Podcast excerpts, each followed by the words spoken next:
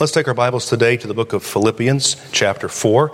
And if you're new with us, and if you're new to church, or if you're new to Christianity, we're really glad to have you here. And uh, we always have visitors here at church, and uh, people are all different stages in their relationship with the Lord. And the kids are being dismissed now to junior church, and uh, it's whatever stage you're at in your uh, spiritual journey, so to speak, we are glad to have you here. Philippians is after the Gospels and the New Testament and so forth. And you remember when you first learned about where the stuff was in the Bible? Um, we take for granted sometimes. Oh, I know where that is. Um, even battle hardened Christians, though, can't find their way in the minor prophets. So, um, so you're not the only one if you don't know where, where to find it. But we're going to Philippians chapter 4. We've been working our way through this book, and we're at chapter 4, coming in uh, for a landing here over the next few years. And uh, we're going to look at uh, chapter 4, verse 1. He says, Therefore, my brethren, dearly beloved and longed for, my joy and crown, so stand fast in the Lord my dearly beloved. Stand fast in the Lord. There's a saying that nothing endures but change. Now, I don't know if you have a smartphone anywhere near you, but if you do, you have more processing power in that phone by far than the Apollo 11 computer did, which landed those men on the moon back in 1969. They, uh, they could process, they said, about 12,250 operations per second. Whew. It was burning. It was rolling. And it was big. It was like this, the, you know, the size of a small refrigerator. And uh, about 16 years later, 1985, they came out with the, remember, remember what they used to call the, the Cray 2 supercomputer? Remember that one? That was way faster than the Apollo 11 computer and it could do 1.9 billion operations per second. And it basically, you know, it's like 155,000 times faster than the Apollo 11 computer.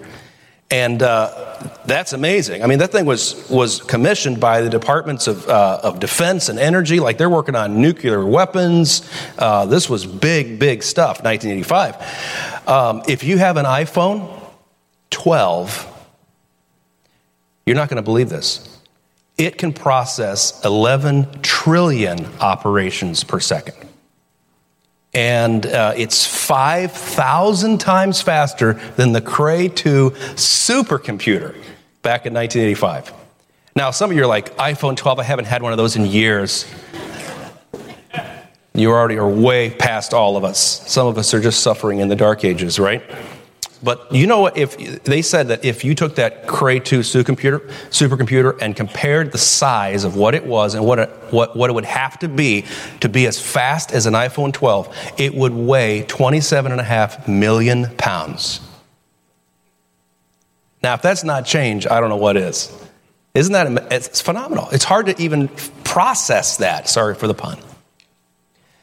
Think about they, they, there's a such thing as Moore's law. A guy named uh, was it Gordon Moore that he he said they're going to put more um, they're going to put more what are those little things called? Yeah not chips. They're on the indigo on the integrated circuit. They're what is it? What is it? What is it? Transistor. Thank you. That's what it is. He said they put they every he i think he he postulated that they are putting in uh, double the amount every 18 months or so. He said every two years Every two years, they're putting double the amount. This was back in 1965. And they're putting double the amount, and the cost of computing is going down. And it's kept going and going and going. Now, you can't even hardly see the chips that they're putting in there. I mean, the, the, the tiniest little pieces are going in to, to create this super brilliantly, blazingly fast machines. And it just keeps going and going and going. Uh, that's, that's one area. How about this? Did you know that before 2019, in 2019, before the pandemic, about 7% of people worked from home? It was not a common thing. You were lucky if you could. You might ask your boss, Can I? And they're like, No, you got to make sure that you can work. You know, after the pandemic, one estimate says there are 20% of people who work from home. That's a major adjustment from what we had just three years ago. It's hard to believe. How about this? Did you realize in the early 2000s there was no such thing really as social media? Practically nothing. Like Facebook came along in 2006. YouTube was roughly around the same time. And, and now they tell us that there are 4.7 billion people using social media worldwide. That's just the last 20 years. That's the kind of changes that we've experienced. When I was growing up, anyone remember the war on drugs in the 80s and 90s? You know what was the gateway drug that was really bad back then? Marijuana. Remember? It was the bad. Now, what do we see? Everywhere we go, there's CBD dispensaries. Cannabis is just, they say it's, they're going to spend $40 billion a year by 2025. And it, it, six, back then, it, it was against the law. And now it's been legalized in a whole bunch of states. 60% of America f- support full legislation, full support uh, through legislation. And uh, it just keeps going up and up and up. Here's, here's something to think about change. Remember back in the early 90s when President Bill Clinton signed something called the Defense of Marriage Act. Do you remember that?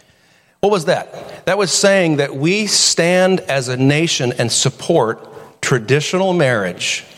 I mean, caveman stuff, like between a man and a woman, like knuckle dragging Neanderthals. We support, and, and by the way, that was a, a Democratic president that signed the Defense of Marriage Act. And back then, you had 27% of Americans that supported legalizing same sex marriage.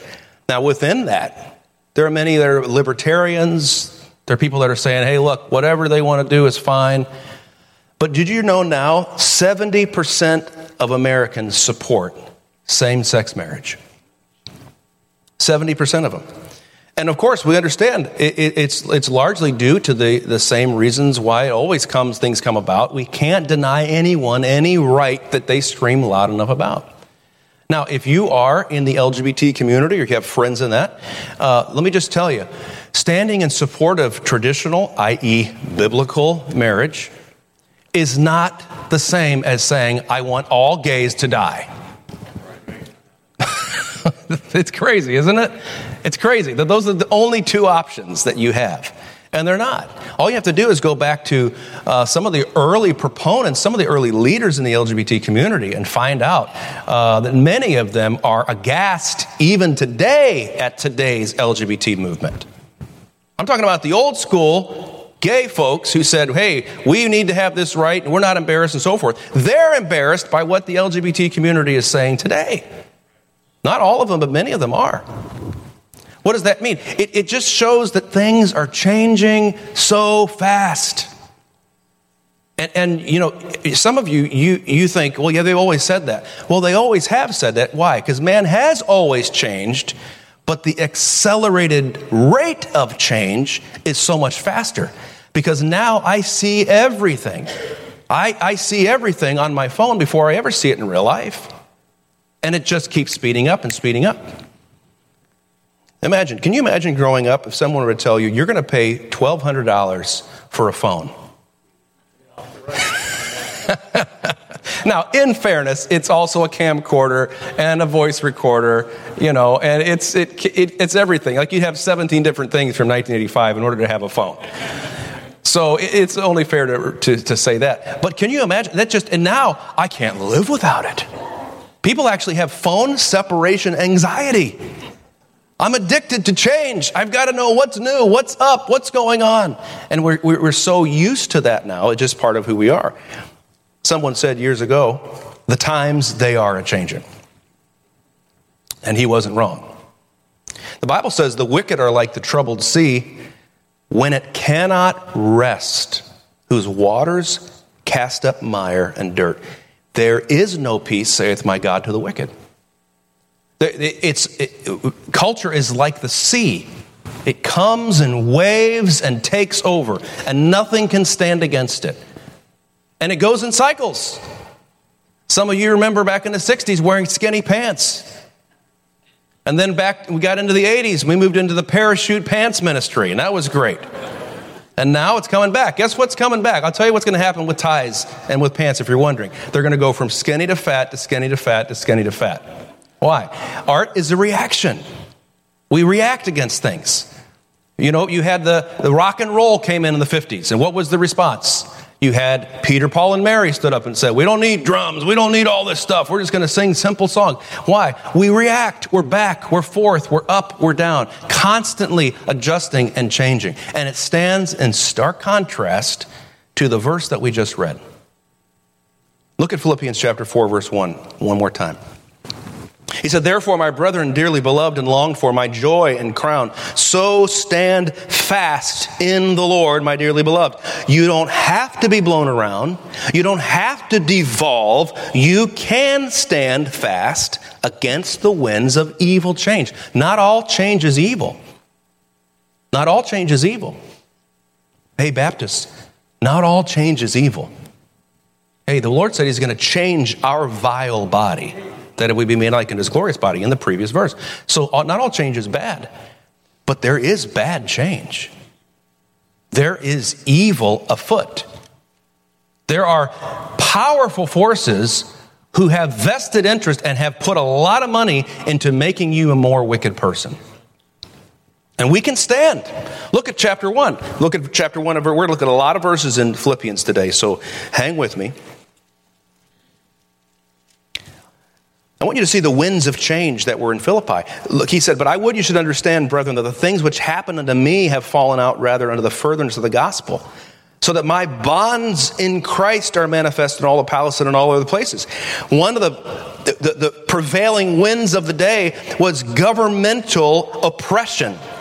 Here's Paul in jail in Rome. Now, listen, that very well may be our future. But may I remind you, it's not unprecedented. It's not. The church was born in adversity. It's not fun, and I prefer religious liberty.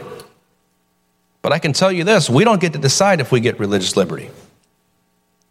The Bible says the heart of the king is in the hands of the Lord as the rivers of water. God gives us leaders that we deserve. And sometimes God gives leaders that would be oppressive it might be that your kids or grandkids may end up in bonds because of the gospel. It was for Paul. Look at verse 15. Here's, here's another oppressive wind Christians who love to fight. Some indeed preach Christ even of envy and strife, and some also of goodwill. The one preach Christ of contention. They're in the ministry so they can fight not sincerely, supposing to add affliction to my bonds. They heard that Paul was in jail and they said, serves him right, and I'll tell you why he's in jail. They actually made Paul's jail life worse. Believers did. Preaching the gospel and bringing problems to Paul, adding affliction. This is some of the winds that they had to face in Philippi. Look at chapter two, uh, 3, look at verse 2. We saw this a few weeks ago. He said, Beware of dogs, chapter 3, verse 2. Beware of dogs. Beware of evil workers. Beware of the concision. Here are heretics, false teachers who are intensely going. Now, listen, you may not look at them as a false teacher or a heretic they may uh, make you feel better, they may scratch your ears, but you've got to be careful that you don't buy into things that are. There is such a thing as heresy.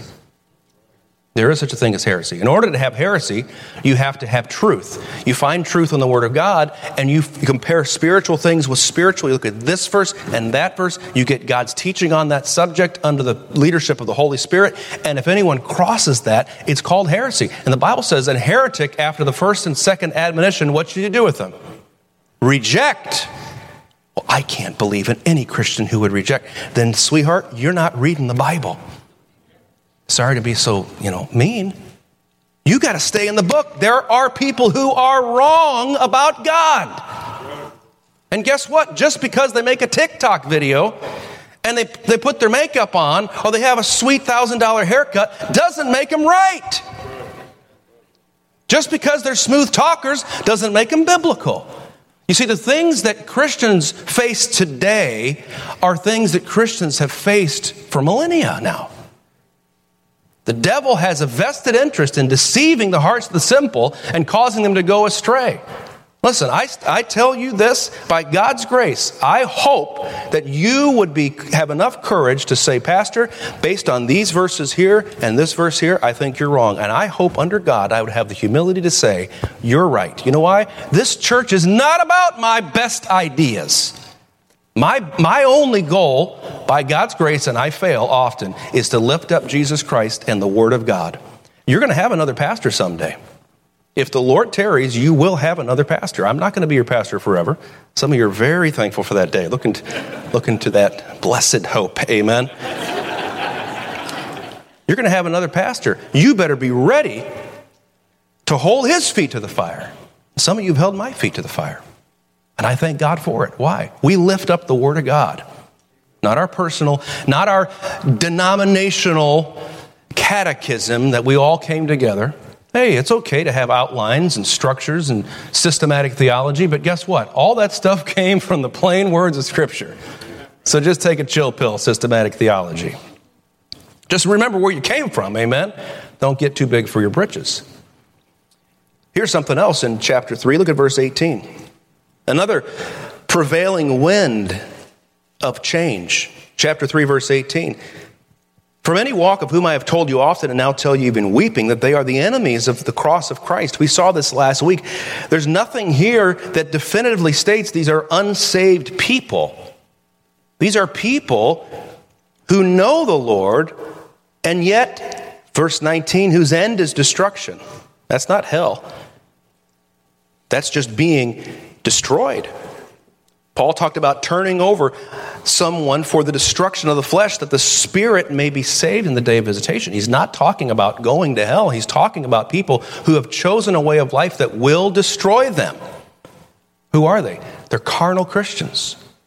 Carnal Christians, look what he says, whose God is their belly and whose glory is in their shame, who mind earthly things. One of the prevailing winds for the Philippians was a group of carnal Christians with an, an, earthly mindset that was pushing on them, pushing on them.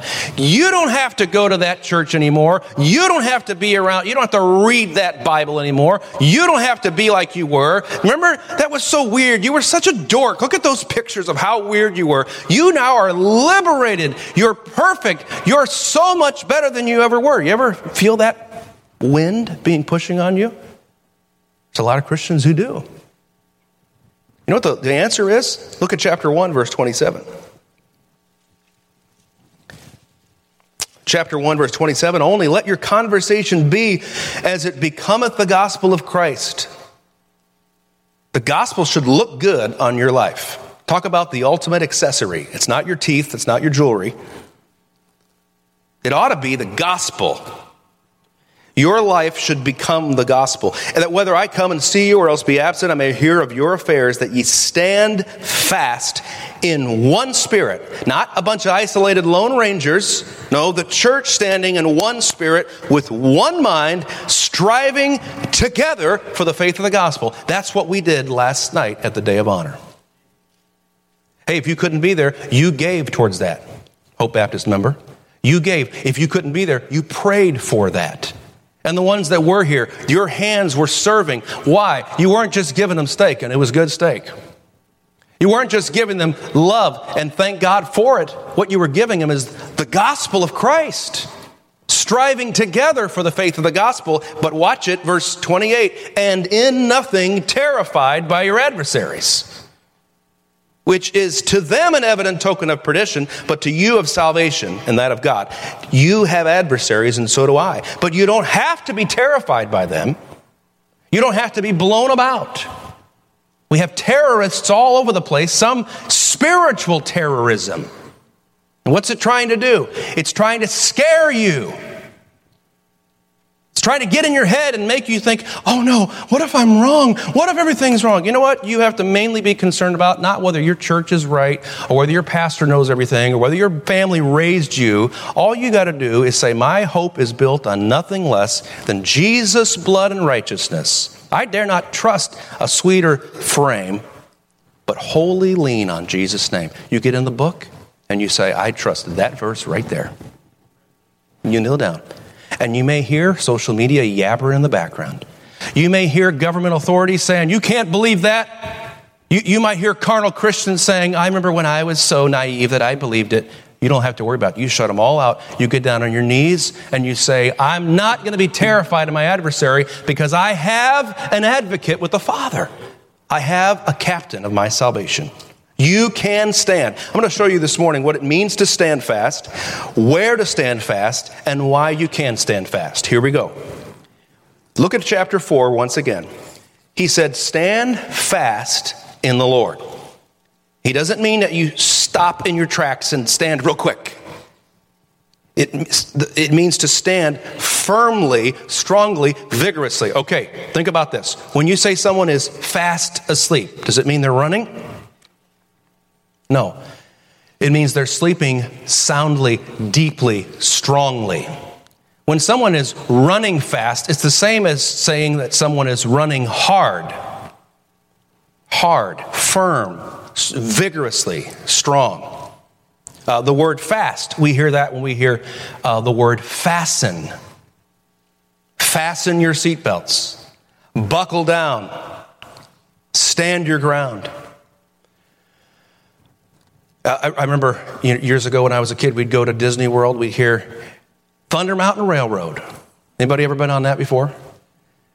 Howdy, partner.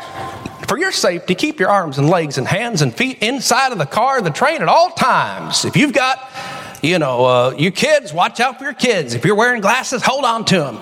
And they'd say, because this here's the wildest ride in the wilderness. It was great. It wasn't the wildest ride in the wilderness, but but it was very cool. You know what? The, you know the idea was sit tight. It's going to get wild, right? It's going to get a little crazy. Now, what they don't want you to do is get out when it starts getting crazy. They want you to sit down, keep your hands and arms, unless you have a selfie camera, you can put that about 50 feet. Here I am. Right? Get it snapped off when you go through the arches or something. But but that's what, that's what he's talking about. It means taking a stand. And by taking a stand, it means I'm not going to be unnecessarily moved.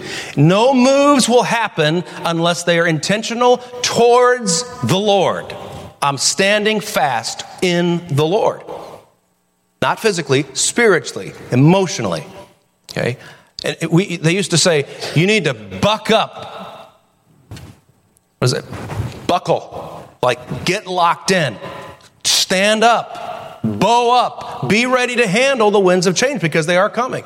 Now, he said, so stand fast where? This is the next point. Where is it, church? In the Lord. Let's go to Ephesians chapter 6. Ephesians chapter 6, he tells us where to stand fast. I want you to listen. If you're blown about, if you're discouraged, you feel like you're uh, a will o' the wisp, hey, listen, we all get that way on different days. We all struggle with that in different avenues. I want to show you how to stand fast in the Lord. Now, listen, if you're not in the Lord, you don't have the chance or the choice of standing fast in Him. If you're not in His family, you can't stand fast in the Lord. Okay? This is for people who have been saved, people who remember the day that they asked Jesus Christ to save them.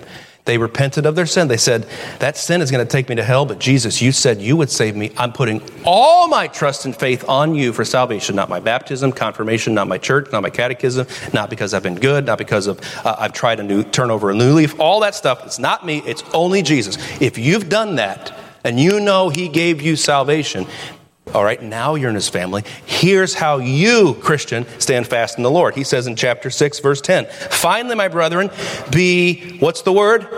Strong in the Lord. Well, I'm just a weak Christian. Well, then you're not following God. He told you to be strong in the Lord and in the power of his might. Put on the whole armor of God that ye may be able to stand against the wiles of the devil. You know why you're blown about? You know why you're not standing? Because someone is pushing on you and you're not able to stand.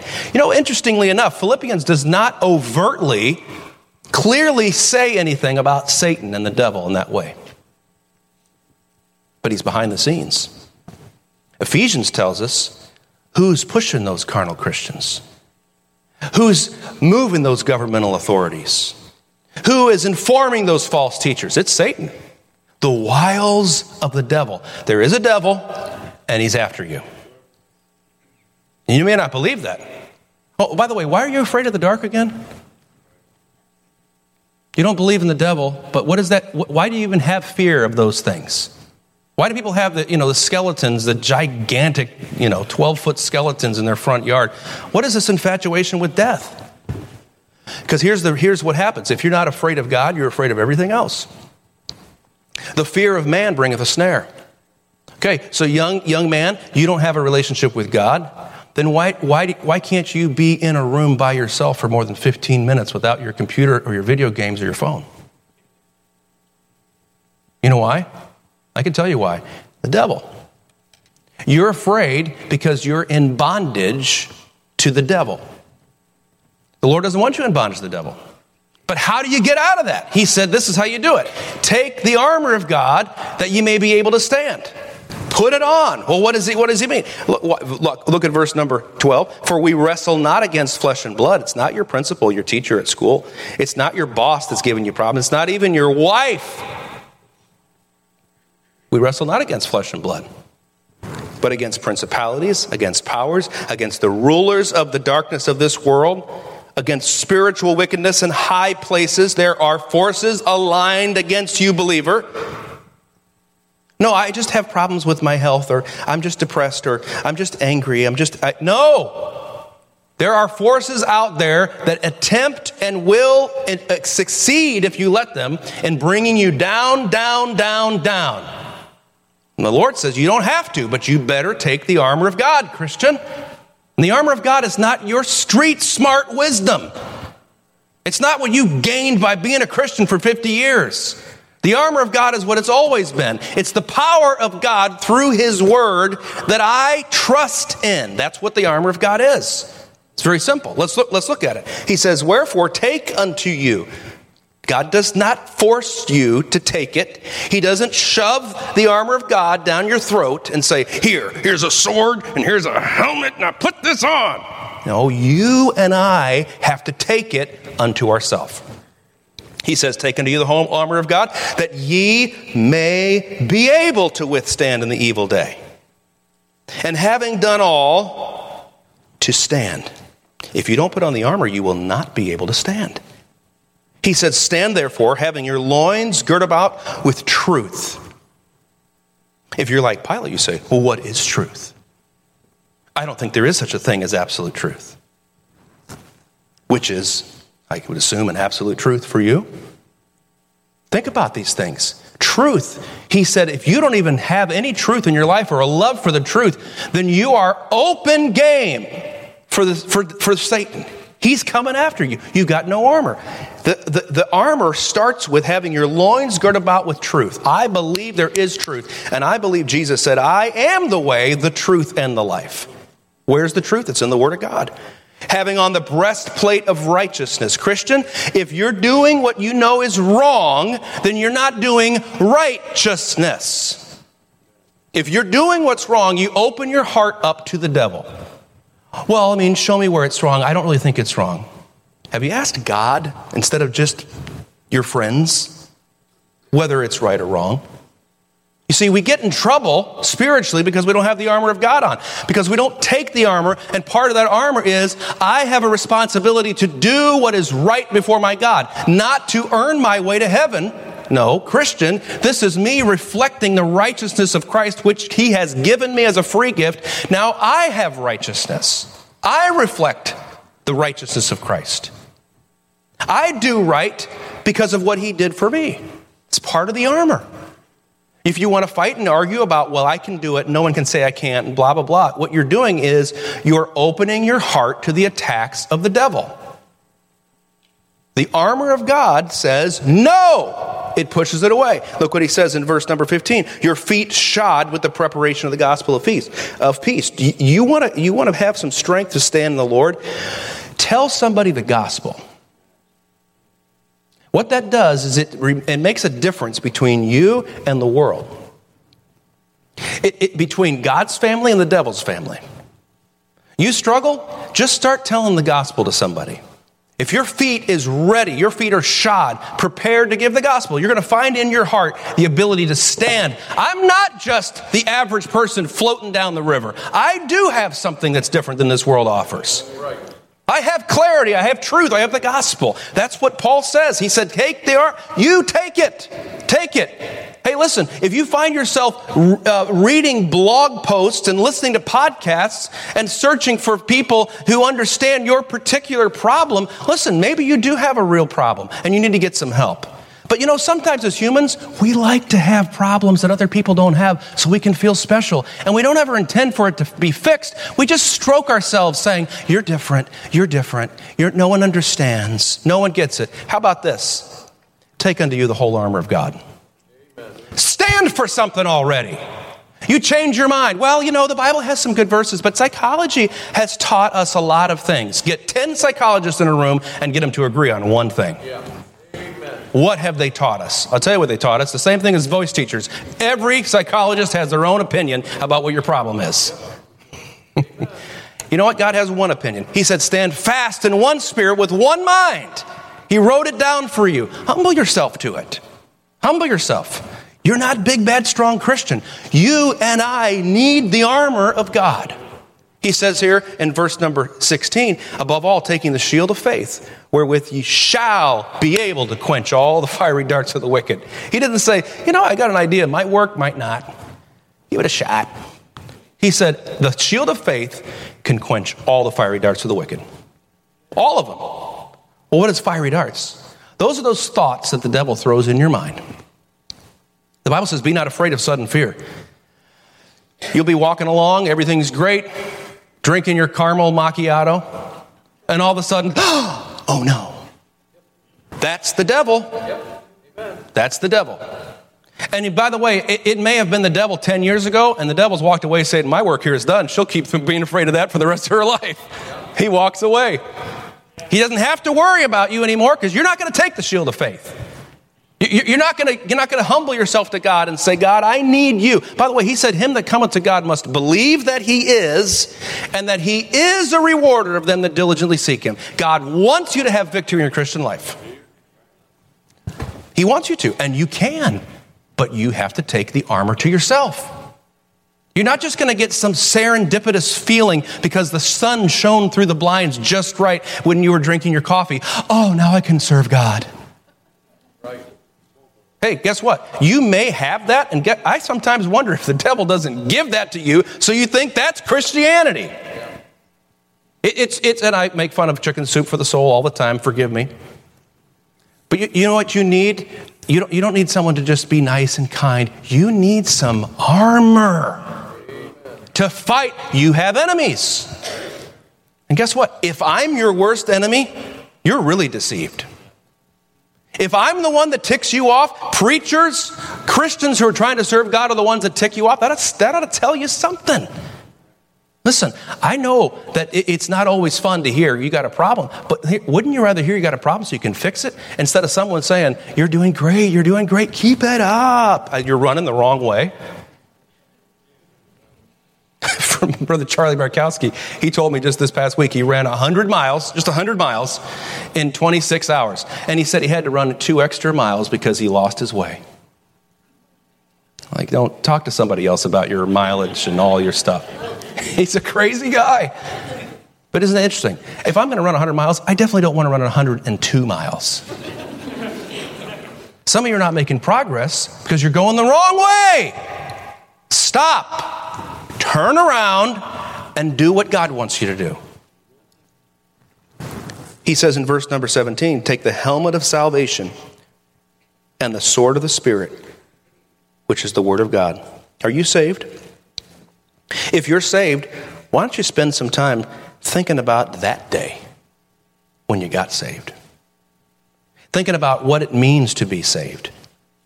And then take the sword of the Spirit, which is the Word of God. You can fight those thoughts the devil puts in your head. How do you fight? With the book, with the Bible. You fight back. That's what Jesus did. The devil came after him, and what did Jesus say? It is written three times in a row. He quoted the Bible back. So let me ask you this, Christian. Do you even know what the devil's attacking you with? And if you do, what are your Bible verses to fight back against him? Do you know? Because I can just tell you this ain't no Christians, the devil decides, you know what? They're so powerful, I'm going to leave them alone. I'm not even going to try to attack them anymore. No, it's fact the ones that try to serve God, the devil comes after them harder. The ones that get involved in discipleship, God's going to start allowing the devil to mess with your mind. He's going to open up your heart to attack, and you've got to be in the Word. You've got to be in the Word. And then he says, praying always with all prayer and supplication in the Spirit. Are you praying? You've texted how many people about your problem? How many hours have you spent? Have you talked to God about your problem? Do you have a written request that if God decided, you know, we think of him as a genie, if he decided to answer our request, what specific request would he answer? Well, Lord, if you're like me, sometimes I pray, Lord, you know, it's just like a lot of times I just don't know. I mean, if you're praying that as every prayer, Lord, you know, I don't know. Sometimes I don't even understand. And I'm just God, I don't even understand anything. I know nothing. Lord, why and who are you and where are we? And I, I don't know. Uh, amen. the Lord's like, man, okay, uh, I'd love to help you with this, but it looks like you're doing fine. Let your request be made known unto God. Say something succinct to your God. Speak to him. And then while you're at it, he said, watching there and too with all perseverance and supplication for all saints. Mm. Boy, that's a tough one, isn't it? You see, part of the armor of God is not just for me, it's to help other people who may need something from God. So I'm going to be focusing not just on me, but on what God could do through me. You see, if you don't put on the armor of God, you won't be able to stand. So we talked about what it means to stand, where, where to stand, and lastly this morning, why you should stand. And I want you to take your Bibles back to Philippians chapter 4. Philippians chapter 4. He said, Therefore, my brethren, my, my brethren, dearly beloved and longed for, my joy and crown, so stand fast in the Lord. What's the first word of chapter 4, verse 1? And when you see therefore, you should ask what? What is therefore? This is how you study the Bible. He says, Therefore, because of what's gone before, so stand fast in the Lord. Because of what I just said, I want you to stand. Let's look at what he said. Look at chapter 1, verse 20. Here's the first reason. If you need reasons to stand, I'm going to give you seven of them right now. Hang with me. According to my verse 20, 120, according to my earnest expectation and my hope that in nothing I shall be ashamed, but that with all boldness, as always, so now also Christ shall be magnified in my body, whether it be by life or by death. For to me, to live is Christ, and to die is gain. I can stand because whether I live or die, Christ can be glorified in my body. In this body right here, whether I live or die. Christ can be magnified in this body. Number two, look at chapter 2, verse 5. Let this mind be in you, which was also in Christ Jesus. It says in verse 8, being found in fashion as a man, he humbled himself and became obedient unto death, even the death of the cross. The death of the cross. You see, it's enough for him to come down and submit to the concept of dying. God's, a true God does not die. He humbled himself and became a human capable of dying. But even beyond that, the death of the cross, a criminal's conviction. Okay, so he humbled himself to do that. I can stand because Jesus showed me the way. Jesus showed me the way to live this life and even die and not turn his back on the will of his Father. Even in the Garden of Gethsemane, in the most difficult time of his human existence, he said, Not my will, but thine be done. You know what? He, his flesh said, I don't, I don't want to go to the cross. I don't want to drink this cup of death and of sin. I don't want to have to do this. I'm dying for someone else's sins and not just dying, it's the worst possible death. People are loving the pain that they're giving me. They're enjoying inflicting pain. That's what it means to be crucified. I don't want to do that. But Jesus said, I will. So you, Christian, and I can stand because Jesus showed us the way. How? Not my will, but thine be done. And notice it says, Wherefore God also hath highly exalted him.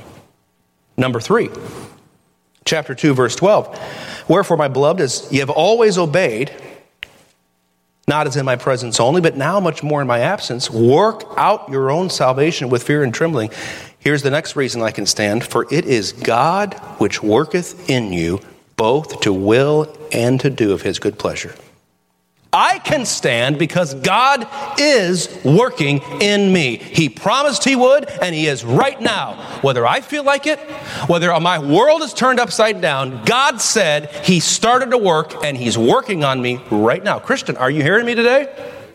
Listen, you can stand because God is in you. He's working right now. Well, I don't know if I'll ever be able to keep it. Let me just throw a quick thought at you. Where you have arrived in your Christian life is not because of your great spirituality, it's because of the grace and mercy of God. He brought you here in spite of what you did. You served him, you gave what you could to try to serve and follow him, but you failed multiple times, and yet his mercy restored you. And it's that same God that worked in you to bring you to this point that's going to get you to the next point. It is God. Number four, look at chapter 2, verse 15. He said that they, ye may be blameless and harmless, the sons of God, without rebuke, in the midst of a crooked and perverse Toledo, among whom ye shine as lights in the world. I can stand because there are people in darkness who need the light that I have. It's not all about you, Christian. There are people out there that need you to stand. Well, I just don't believe in Jesus the same way I was used to. I'm happy to tell you, if you deny him, he cannot deny you. He, he is not going to say, Well, I'll just take back your salvation. He is working in you even though you might be a rebel. God is going to use you in this area to shine the light of the gospel to people who are in darkness. Well, they don't want it. Well, how long did it take you to want it? God's been merciful to us, hasn't He? You can stand because there are people in this town right now who need the gospel that you have, and nobody else has access to them, but you do. Number five, I can stand verse number 20, th- chapter 3, verse 20. We looked at this last week. Our conversation is in heaven, from whence also we look for the Savior, the Lord Jesus Christ, who shall change our vile body, that it may be fashioned like unto his glorious body. Wow. Number five, I can stand because I'm headed to my real home soon. I'm not going to be here forever. This training, this trial does not last forever. It may seem like it, but it doesn't. Isn't it amazing how you, as, you and I, as humans, we can say, I'll never get out of this, this is horrible, and at the same time, I can say, I'll be dead soon.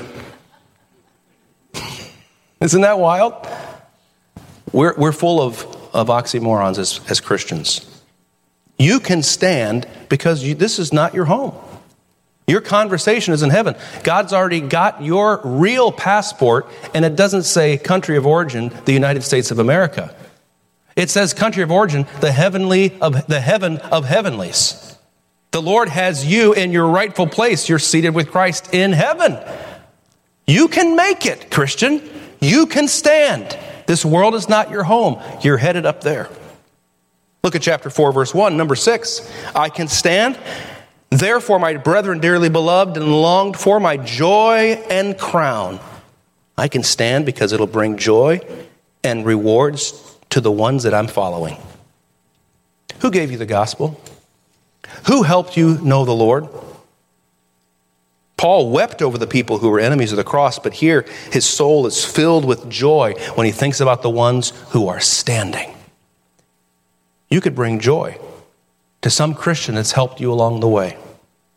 What is our hope or joy or crown of rejoicing? Are not even ye in the presence of our Lord Jesus Christ that is coming? For ye are our glory and joy. You know, that's not just spiritual talk. There's somebody that is really filled with joy when they watch you stand for God.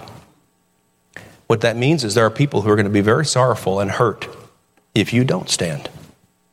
And the devil will come along and say, Nobody cares about me. Nobody even knows my name. Nobody watches me. That is a lie from the devil because there are people who, when they watch you follow God, their hearts are joyful. They say, Thank you, Lord. You're working not just in my life, you're working in her life. Thank you, Lord. They're watching, and the devil will tell you no, but we know better. Paul said, Philippians, your standing in Christ brings me great joy. And when I get to heaven, rewards. Number seven, do you see there in chapter 4, verse 1? He said, Wherefore, therefore, my brethren, dearly beloved and longed for, my joy and crown. So stand fast in the Lord, and then he repeats it, dearly beloved. I can stand because I am loved. You are loved. You're loved by God. You're loved by me. You're loved by Christians that maybe you don't even know. Don't let the devil steal the fact that you are loved. We love him. Why? Because he first loved us. We're accepted in the beloved, accepted in Jesus Christ. You think Christ is loved by the Father? He is. He did always those things that please him. If you're in Christ, you're accepted in the beloved. Who loves you? Nobody loves me. Don't listen to the devil. You see, if you know that you're loved, the Bible says perfect love casteth out what? Fear. You can stand against your enemies, the world, the flesh, the devil, carnal Christians, even governmental authorities. You can stand powered, bookended by the love that's coming from God through his people. Don't let the devil tell you you have to blow away. Listen, you're a tree planted by the rivers of water. Don't be a tumbleweed that just dries up and blows down the road. Stand fast in the Lord. Let's bow our heads this morning.